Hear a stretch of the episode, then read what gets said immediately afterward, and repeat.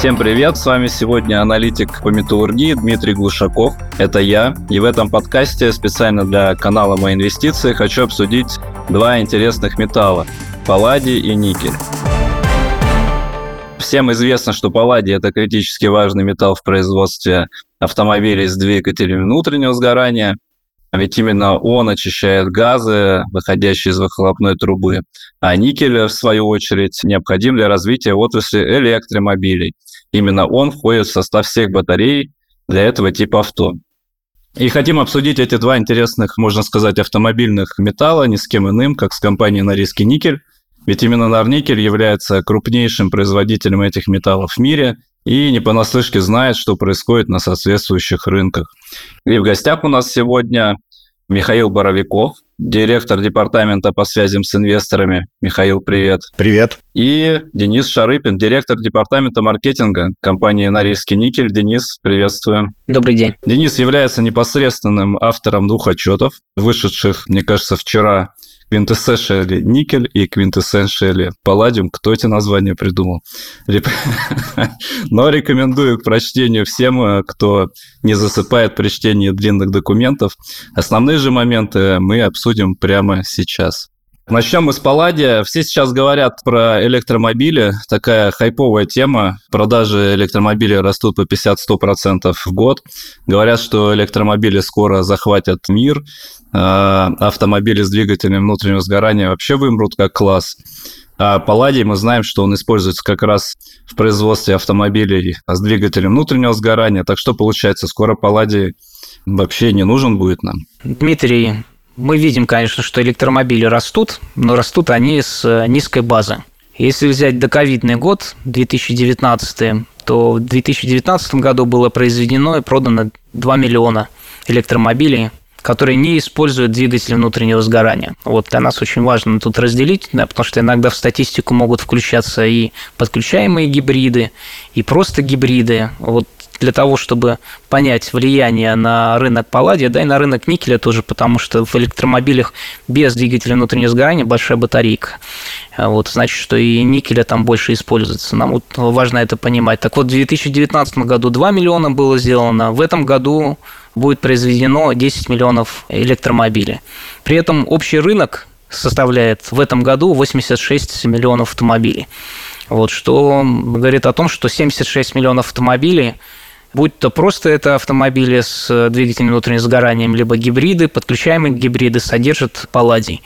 В прошлом году таких автомобилей было произведено 74 миллиона, вот, то есть в этом году мы ожидаем рост 3%. Mm-hmm. Поэтому этот рынок растет как с точки зрения и количества автомобилей, так и с точки зрения содержания палладия на автомобиль. Э, это... Почему содержание палладия на автомобиле растет? Это связано с ужесточением э, экологических норм. Ну, вообще этот рынок так и развивался. Да? Сначала был Евро-1, 2, 3, 6. В этом году Китай идет в China 6 RDE, Real Driving Emission Test, вот, который незначительно, правда, но увеличит э, содержание металлов платиновой группы. И следующее ужесточение ожидается в Европе в середине 2025 года. По планам будет внедряться Евро-7, которое может увеличить содержание от 5 до 10% в зависимости от металла платиновой группы, но палладий тоже увеличится. И в Соединенных Штатах также недавно объявили о том, что с 2027 года тоже будет ужесточение по нормам. Это все приводит к увеличению содержания палладия, родия, платина, если мы говорим о дизельных автомобилях, в автомобиле. То есть получается, что несмотря на то, что производство электромобилей действительно растет значительными темпами, спрос на палладий вы все равно ожидаете, что будет расти, так? Он, конечно, не растет, как растет электромобили, да, на 20-30%, да, но ожидается все еще рост. Потом, возможно, какая-то стагнация. Это зависит от того, как быстро будут внедряться эти электромобили. Вот. Но тут надо, конечно, смотреть на всю картину, но не только потребление, но и э, предложение этого металла, потому что в, в конце важен же баланс И от этого баланса определяется фундаментальная цена. Окей, ну давайте как раз тогда поговорим про предложение. Да? Со спросом понятно, спрос растет достаточно умеренными темпами на палладий. А что с производством? Не получится ли так, что э, рост производства в Африке или в России, скажем, нивелирует весь этот рост спроса и негативно повлияет в итоге на цену? Крупнейшими производителями палладиями является Россия. Норильский никель единственный производитель палладия первичного. Наша доля на мировом рынке составляет порядка 40%. Второй производитель – это Южная Африка, там ряд компаний, продуцентов находится, их доля ну, под 40%, там 36-37%, в зависимости от года в год. И порядка 1 трети производится из там, отработанных автокатализаторов, ну и ряд других ломов, там, электронных ломов и так далее. Вот если смотреть на производства в Южной Африке, то мы ожидаем значительные срывы производства. Они связаны прежде всего с катастрофической ситуацией с электроснабжением, которая сейчас наблюдается в стране. Эта проблема нарастает прогрессивно с 2014-2015 года. Она связана с тем, что компания Escom, крупнейшая электрогенерирующая и электрораспред э, компания в Южной Африке в течение последних 30 лет э, толком не инвестировала в мощности, либо это делало неэффективно. И это привело к тому, что сейчас на данный момент порядка 15% мощностей продолжительное время простаивают. Вот, то есть постоянно объявляется прекращение электричества. Они могут продолжаться и 3, и 5, и 7 часов. Вот они разные уровни определяют. Но вот сейчас вот Stage 6, так называемый, которые как раз ограничивают 15% мощностей. ЮАР сейчас идет в свою зиму, это наши летние месяцы, когда электропотребление увеличивается, вот, и прогнозируют, что порядка 20, а может даже 25% электрогенерирующей мощности будет простаивать. И это, безусловно, будет сказываться на производство металлов платиновой группы. Интересно. Ну. А если смотреть по ресайклингу, то мы также видим, что по сравнению с 2021 годом, который был рекордным по сбору автоломов, всего порядка 3 миллионов унций грубо, да, ну или там 90 тонн палладия выходит из этого сектора. Так вот, мы видим, что по сравнению с 2021 годом порядка 40% было падение. Это связано с тем, что, во-первых, автомобили не продавали, активно в это время, то есть было снижение. Мы до ковидных уровней еще в 90 миллионов автомобилей не дошли. И э, также это связано с тем, что ставки финансирования значительно выросли, и финансировать всю эту историю, когда цены на палладий, особенно на родий, который сходил с одной тысячи долларов там, в 2018 году до 30 тысяч долларов в 2021 Финансировать все это дело становится все сложнее и сложнее. Вот. Кроме того, из-за высоких цен начали выламывать автокатализаторы с автомобилей. Особенно это активно делалось в Соединенных Штатах Америки. И ФБР начало бороться с этим вот, и сделали ряд законодательств на уровне разных штатов, вот, которые ограничивают на самом деле передвижение этих ломов. Требуется получение специальных э, лицензий. И э, это все приводит к тому, что собираемость э, этих ломов значительно снизилась изменилось. Вот, и мы так вот в 2023 году и не видим значительного роста. Вот сейчас вот аналитики, я вот э, буквально с несколькими общался последние несколько дней, они после платиновой недели в Лондоне, которая прошла две недели назад, сейчас активно свои модели правят и снижают объем ломов, которые они ожидают в этом году. Вот, и в целом мы видим, что баланс, в целом мы видим значительный дефицит палладия в этом году, особенно если вот эти вот прогнозы, потому что не будет восстанавливаться ресайклинг во втором полугодии, на самом деле материализуется. Понятно. С Южной Африкой и ресайклингом мы разобрались. Давайте пару слов скажем про Россию. В Россию мы все знаем про проект «Русская платина», который вот-вот должен запуститься. Вы что-то слышите про этот проект и как его запуск потенциально повлияет на предложение палладия в мире? Если честно, нам очень тяжело здесь комментировать, потому что мы не работаем в компании «Русская платина», и я давненько от них не видел никаких новостей, ни пресс-релизов.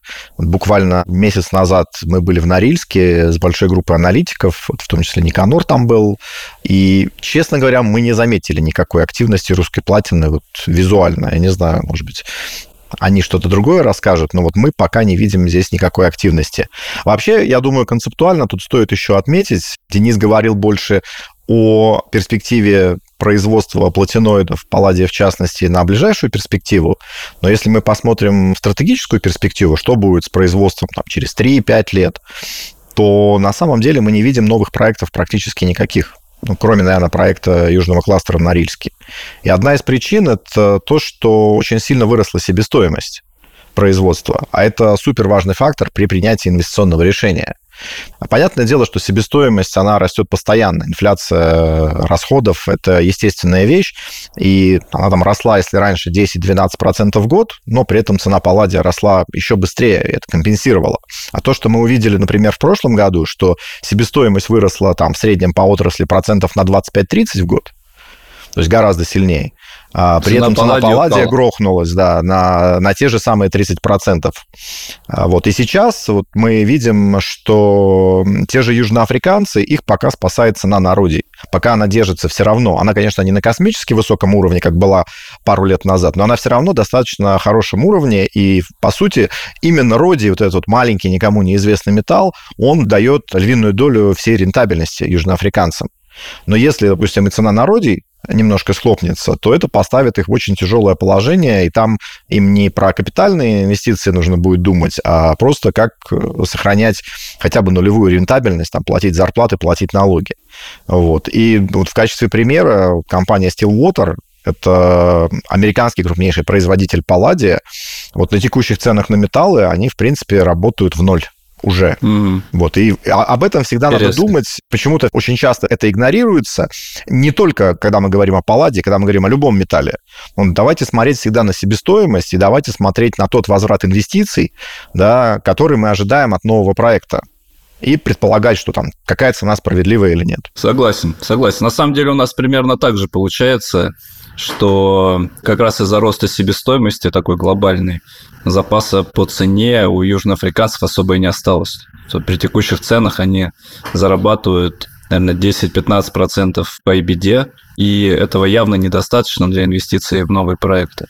Поэтому мы скорее здесь с вами согласны. Баланс спроса и предложения выглядит достаточно, извините за тавтологию, сбалансированно в ближайшие годы. И если говорить про цену, мы скорее от текущих уровней цен на Палладе ожидаем ее скорее вверх, чем вниз. Очень, кстати, показательно была борьба за такой проект, как Royal Bafokeng в ЮАР, за который боролась Impala Platinum и Northern Platinum давали довольно большую премию, вот, и вот эта вот борьба, да, она на самом деле иллюстрирует, что с нуля начинать проект, ну, во-первых, нормальных активов не осталось, да, где будут значительные какие-то концентрации в руде. Вот. Грейды падают сейчас в целом в Южной Африке. Это такой серьезный тренд, который, кроме, кстати, электричества, тоже будет сильно влиять на объем афинированного металла да, в этом году и в последующих годах. Вот. Но вот то, что сбились за этот проект, очень, так, мне кажется, иллюстративно показывает, что нет новых возможностей развития ни, ни гринфилдов, ни браунфилдов в этом регионе. Ну, на самом деле, такую же тенденцию видим и в других отраслях, ну, и под отраслях металлургии. В меди тоже все говорят о том, что какие-то уже построенные проекты всегда будут продаваться с премией, потому что строить сейчас новые, во-первых, сильно дорого, уже дорого, и никто не может сказать, какая инфляция будет затрат на ближайшие годы, и, во-вторых, это всегда почему-то запаздывание да, с запуском проектов. Поэтому да, за готовые проекты готовы платить э, хорошую премию компании. Можно такую параллель привести, это как с рынком недвижимости. То есть гораздо дешевле купить уже готовый дом, который там построен 3-4-5 лет назад, чем строить дом с нуля и делать там ремонт. Это там вам реально обойдется процентов на 30 дешевле. Вот в металлургии, в нашей отрасли все то же самое. Строить с нуля гораздо дороже, чем купить уже готовое. Кстати говоря, про электромобили. Денис вначале упомянул, что электромобили это не только там с батареей, да, но это еще и гибриды. И в кстати, тоже используются катализаторы, да, состоящие из, из палладия. То есть это на самом деле рост рынка гибридов это тоже рост спроса на палладиум, правильно, Денис? Да, верно. И в Китае мы видим на самом деле, что в этом году, например, подключаемые гибриды растут большими темпами, нежели чем электромобили. И более того, на экспорт сейчас идут больше не battery electric vehicles, а именно подключаемые гибриды. И это позволило Китаю стать страной номер два по экспорту автомобилей, и они обогнали Германию. Интересно, интересно. Да, Всё Япония за- пока номер один, Ну, но скоро, скоро, скоро китайцы, мне кажется, обгонят и, и японцев тоже. Окей.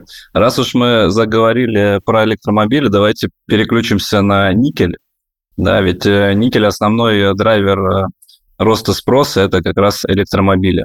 Что сейчас происходит со спросом, Денис? Можешь рассказать? Спрос растет, мы видим, ну, во-первых, если смотреть по потреблению никеля, пока электромобили, конечно, не дают большую долю, то есть мы говорим там о доле в 20%. Вот, все равно порядка 70% потребляется в нержавеющей стали, там порядка 5-10% в сплавах и спецсталях.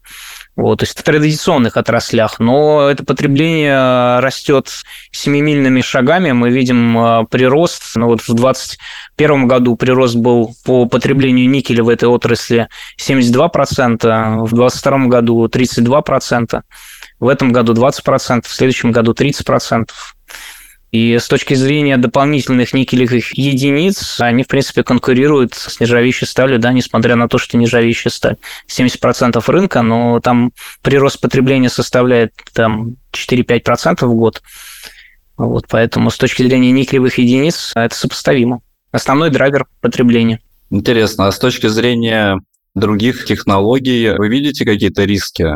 Ну, все мы знаем про LFP, да, феррофосфатные батареи, которые, в принципе, древние, но которым уже много лет предрекают смерть, но она почему-то не наступает, а только, а только развивается технология, да.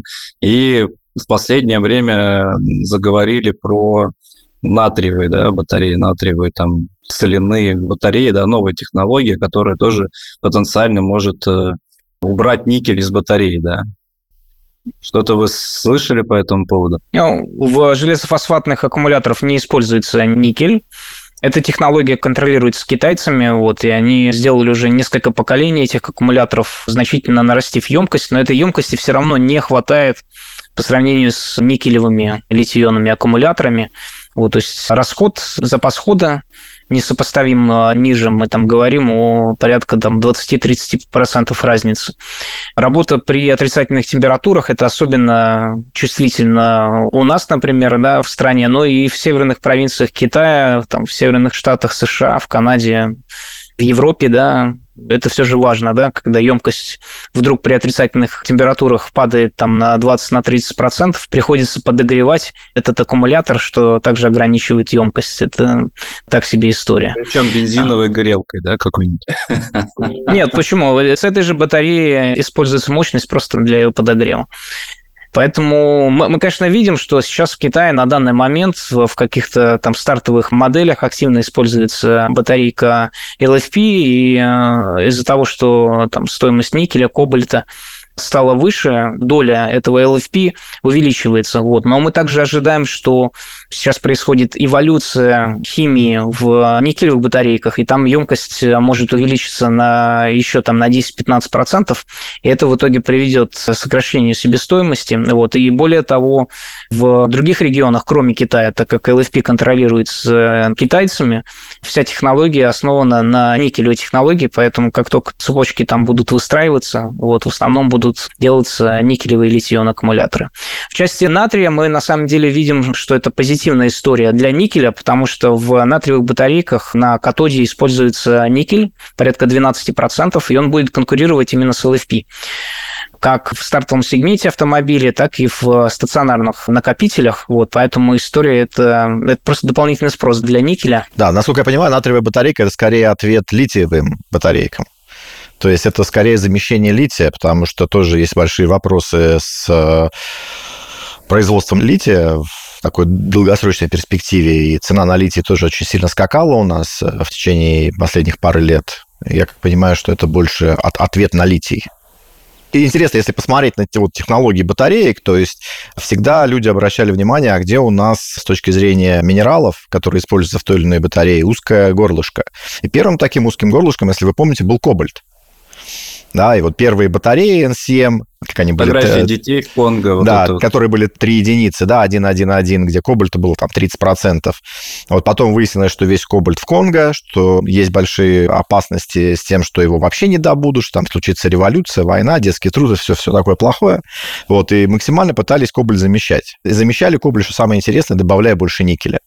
И из батарейка из 1.1.1 превратилась в 8.1.1 где 80% э, никеля, да, и 10% кобальта. Вот. А нат- натрий – это попытка заместить э, литий, а не никель. Ну да, там емкость падает по сравнению с LFP на 10%, но при этом стоимость натрия в 10 раз меньше, чем стоимость лития.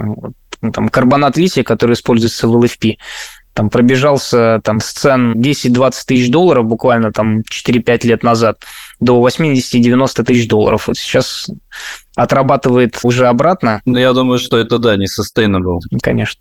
Вот. Но натриевые батарейки тоже будут активно внедрять. Вот. Хорошо. Но, там, но там никель содержится, поэтому для нас это хорошая история. Так и запишем. Позитивно. Позитивно для никеля. Хорошо, ты упомянул, что на самом деле большая часть спроса-то на никель приходится не от электромобиля, да, а из э, нержавейки. Что там мы видим происходит? А, Ну, мы видим, что Китай и Индонезия активно наращивают свои мощности, а, увеличивает их. э, Вот в итоге мировое производство, потребление никеля в нержавеющей стали на 4% увеличится в этом году. Вот, то есть это вообще рынок никеля, растущий рынок. Вот в целом мы в этом году ожидаем по всем отраслям прирост на 7%, а в следующем году, возможно, даже превысим 10%. Да, но при этом мы слышим новости из Индонезии, что там предложение, производство растет какими-то семимильными шагами, да, и в принципе выглядит так, что каких-то проблем с предложением никеля быть не должно, да? Это правда, китайцы активно наращивают мощности производства чернового ферроникеля, никель-пигарин, да, так называемый. Также выщелачивают руду под э, высоким давлением, наращивают мощности там, переводят черновой ферроникель в полупродукт Файнштейн, который потом в дальнейшем можно растворять в рафинировке в Китае и делать из него и сульфат никеля, и катод.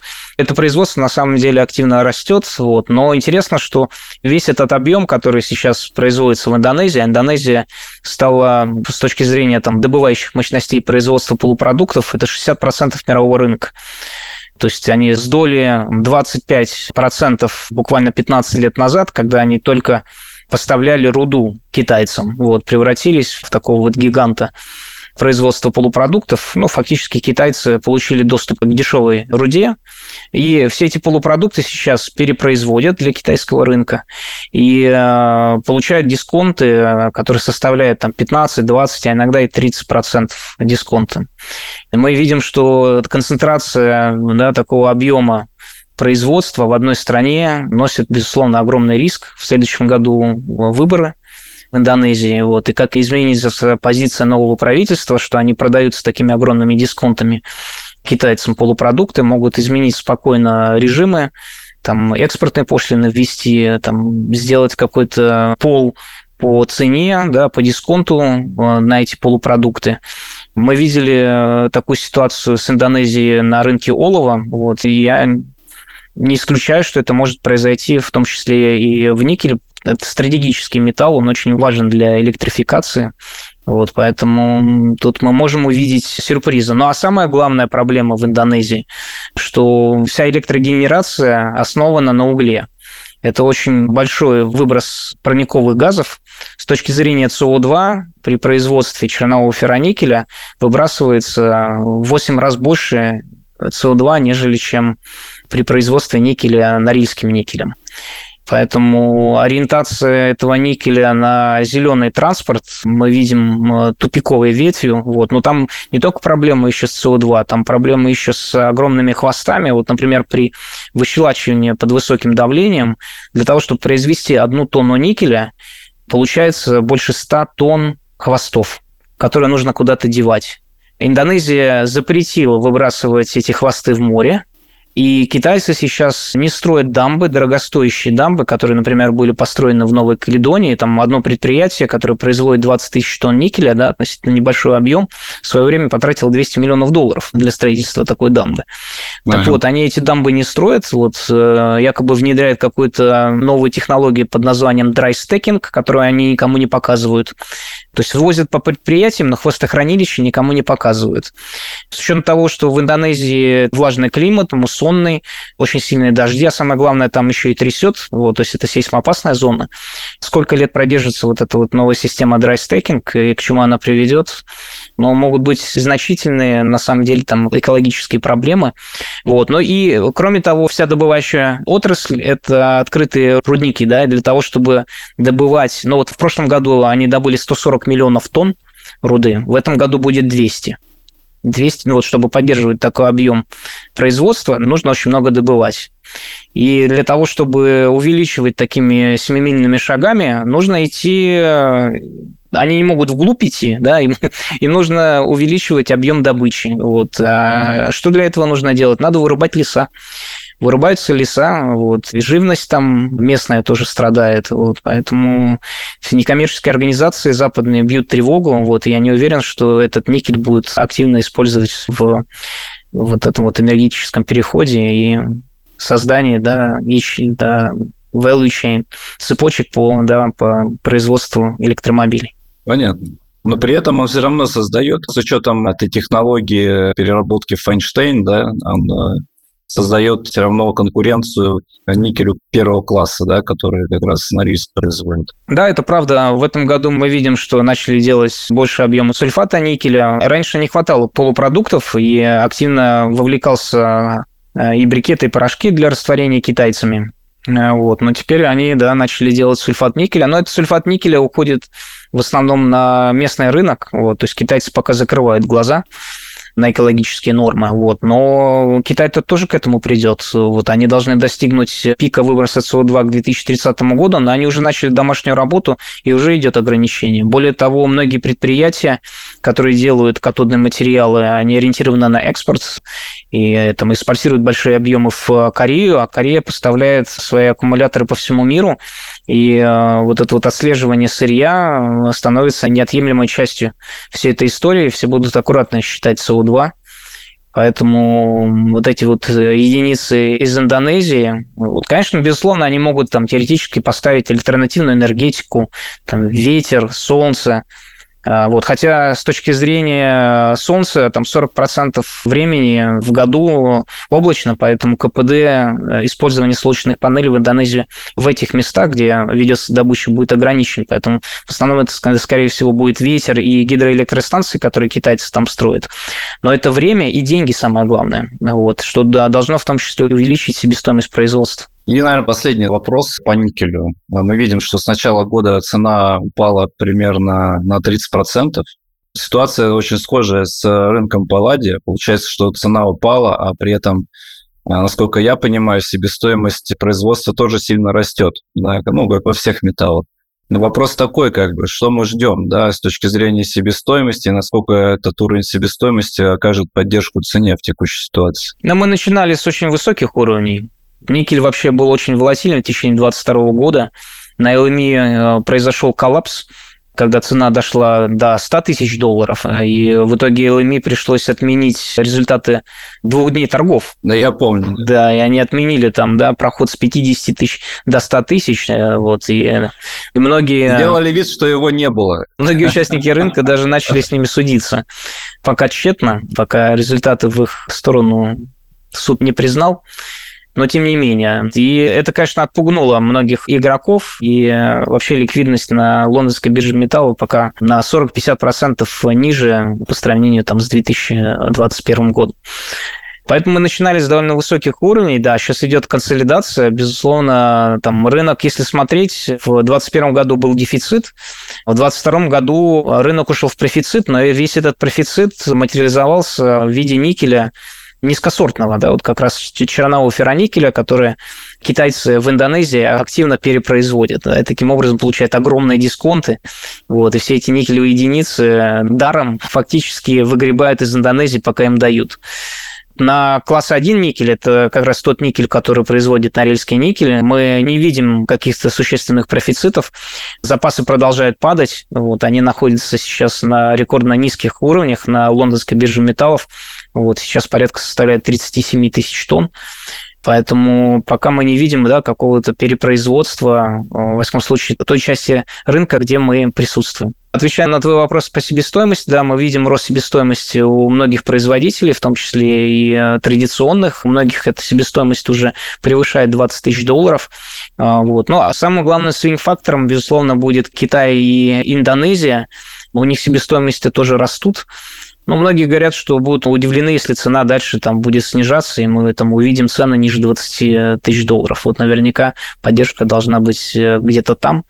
И влияет не только себестоимость производства, но и другие факторы. Ну, посмотрим, как будет развиваться ситуация. Ну да, выглядит примерно так, да, что оба рынка, и палладий, и никель, более-менее сбалансированными, да, будут в ближайшие несколько лет и при этом себестоимость растущая будет поддерживать цену, да, то есть как-то сильно ниже мы отсюда вряд ли пойдем по цене, и скорее мы пойдем выше. Ну, есть, конечно, риск, что китайцы начнут производить все больше и больше катода, вот, и они как раз об этом заявили, что мощности и в Китае, и в Индонезии сейчас наращивают.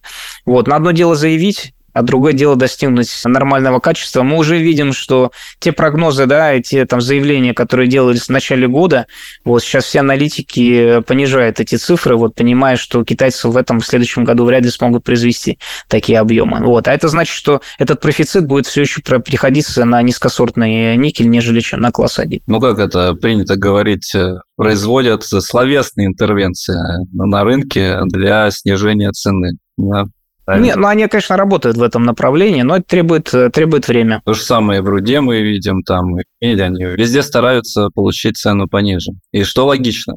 Ну, если... Я думаю, что с рынками понятно. Интересно услышать, что на риске никель сам делает э, в этой ситуации, чтобы максимизировать прибыль для акционеров. Я, наверное, начну с того, что у нас, если помните, была достаточно масштабная программа инвестиций именно в горные проекты. Это и никель, и палладий. И сейчас эти инвестиции, они находятся на пересмотре. Это не значит, что мы от них полностью отказываемся, нет. Мы продолжаем считать, что нам нужно максимально эксплуатировать то прекрасное рудное тело, которое нам досталось, и производить металлы, которые, как вот мы сейчас обсудили, будут востребованы и через 5 лет, и через 10 лет. Вот. Другой вопрос, что какие сейчас будут сроки. Да, по тому же южному кластеру, например, который вот, э, даст нам довольно-таки много палладия, там, на пике мы планировали производить где-то дополнительно 700 тысяч унций в дополнение там, к 2,5 миллиона унций, которые мы делаем сейчас. То есть мы планировали этот проект запустить уже на полную мощность где-то в 2024-2025 году изначально. Но, естественно, события 2022 года, они серьезно осложнили наши эти планы. Это связано и с поставкой оборудования, с некоторыми технологиями, как для горы, так и для перерабатывающих мощностей. Потому что надо же не только руду добыть, да, нужно ее обогатить, нужно потом проплавить, сделать афинаж и так далее. Поэтому я думаю, вот сейчас мы находимся уже в такой, ну, можно сказать, финальной стадии пересмотра нашей инвестпрограммы. Обновленную мы покажем, я думаю, к концу этого года. Вот. Но в целом она не сильно изменится с точки зрения нового производства дополнительного металлов по сравнению с той, что мы давали 2-3 года назад. Конечно, мы видим огромную, как сказать, стоимость для акционеров дополнительную в производстве этих металлов. Особенно с учетом того, я хочу раз еще раз это подчеркнуть, что мы все-таки производитель с самой низкой себестоимостью. И даже в случае каких-то локальных падений цен, да, нам, может быть, э, у нас сократится рентабельность, у нас сократится и беда, но всегда как бы надо понимать, что конкурентам будет гораздо труднее. Потому что мы живем не в пустыне, мы живем в достаточно острой конкурентной борьбе, и вот здесь вот наше главное конкурентное преимущество – это самая низкая себестоимость в отрасли. К тому же это особенно сейчас становится актуальным, поскольку раньше производителей с высокой себестоимостью очень сильно поддерживал относительно бесплатный кредит. Вот если вы помните, мы фактически ну, с 2009 года жили в эпоху сверхнизких процентных ставок. И мы вот хорошо это наблюдали вот и в 2014 году, вот я думаю, Денис не даст соврать, когда был период времени, примерно 70% всех мощностей по производству никеля в мире работали в убыток. И ни один не закрылся. Ну, ни, ни один, я, наверное, преувеличиваю, и практически никто не закрывался. Хотя экономическая теория говорит тебе о том, что ну, ты какое-то время, конечно, можешь поработать с отрицательной э, прибылью, но это быстро заканчивается. Но вот Оказалось, тот феномен, да, тот феномен отрицательных процентных ставок, в котором мы жили, там, не знаю, 10 лет назад, 5-10 лет назад, он позволял вот эти вот зомби-компании поддерживать довольно длительное время. А сейчас это время закончилось, у нас стоимость фондирования, я думаю, в среднем выросла в два с половиной раза, ставки уже далеко не отрицательные, и сейчас как раз вот себестоимость как конкурентное преимущество, я думаю, начнет проявляться очень-очень ярко. Отлично. Как говорится, удачи в реализации стратегии. Спасибо большое. Конечно, хотелось бы еще услышать по рынку медиа, но я так понимаю, что это, что это уже в следующий раз. В следующий раз, да. Я думаю, что через э, несколько месяцев мы подготовим отдельное ревью на эту тему и можем поговорить. Отлично.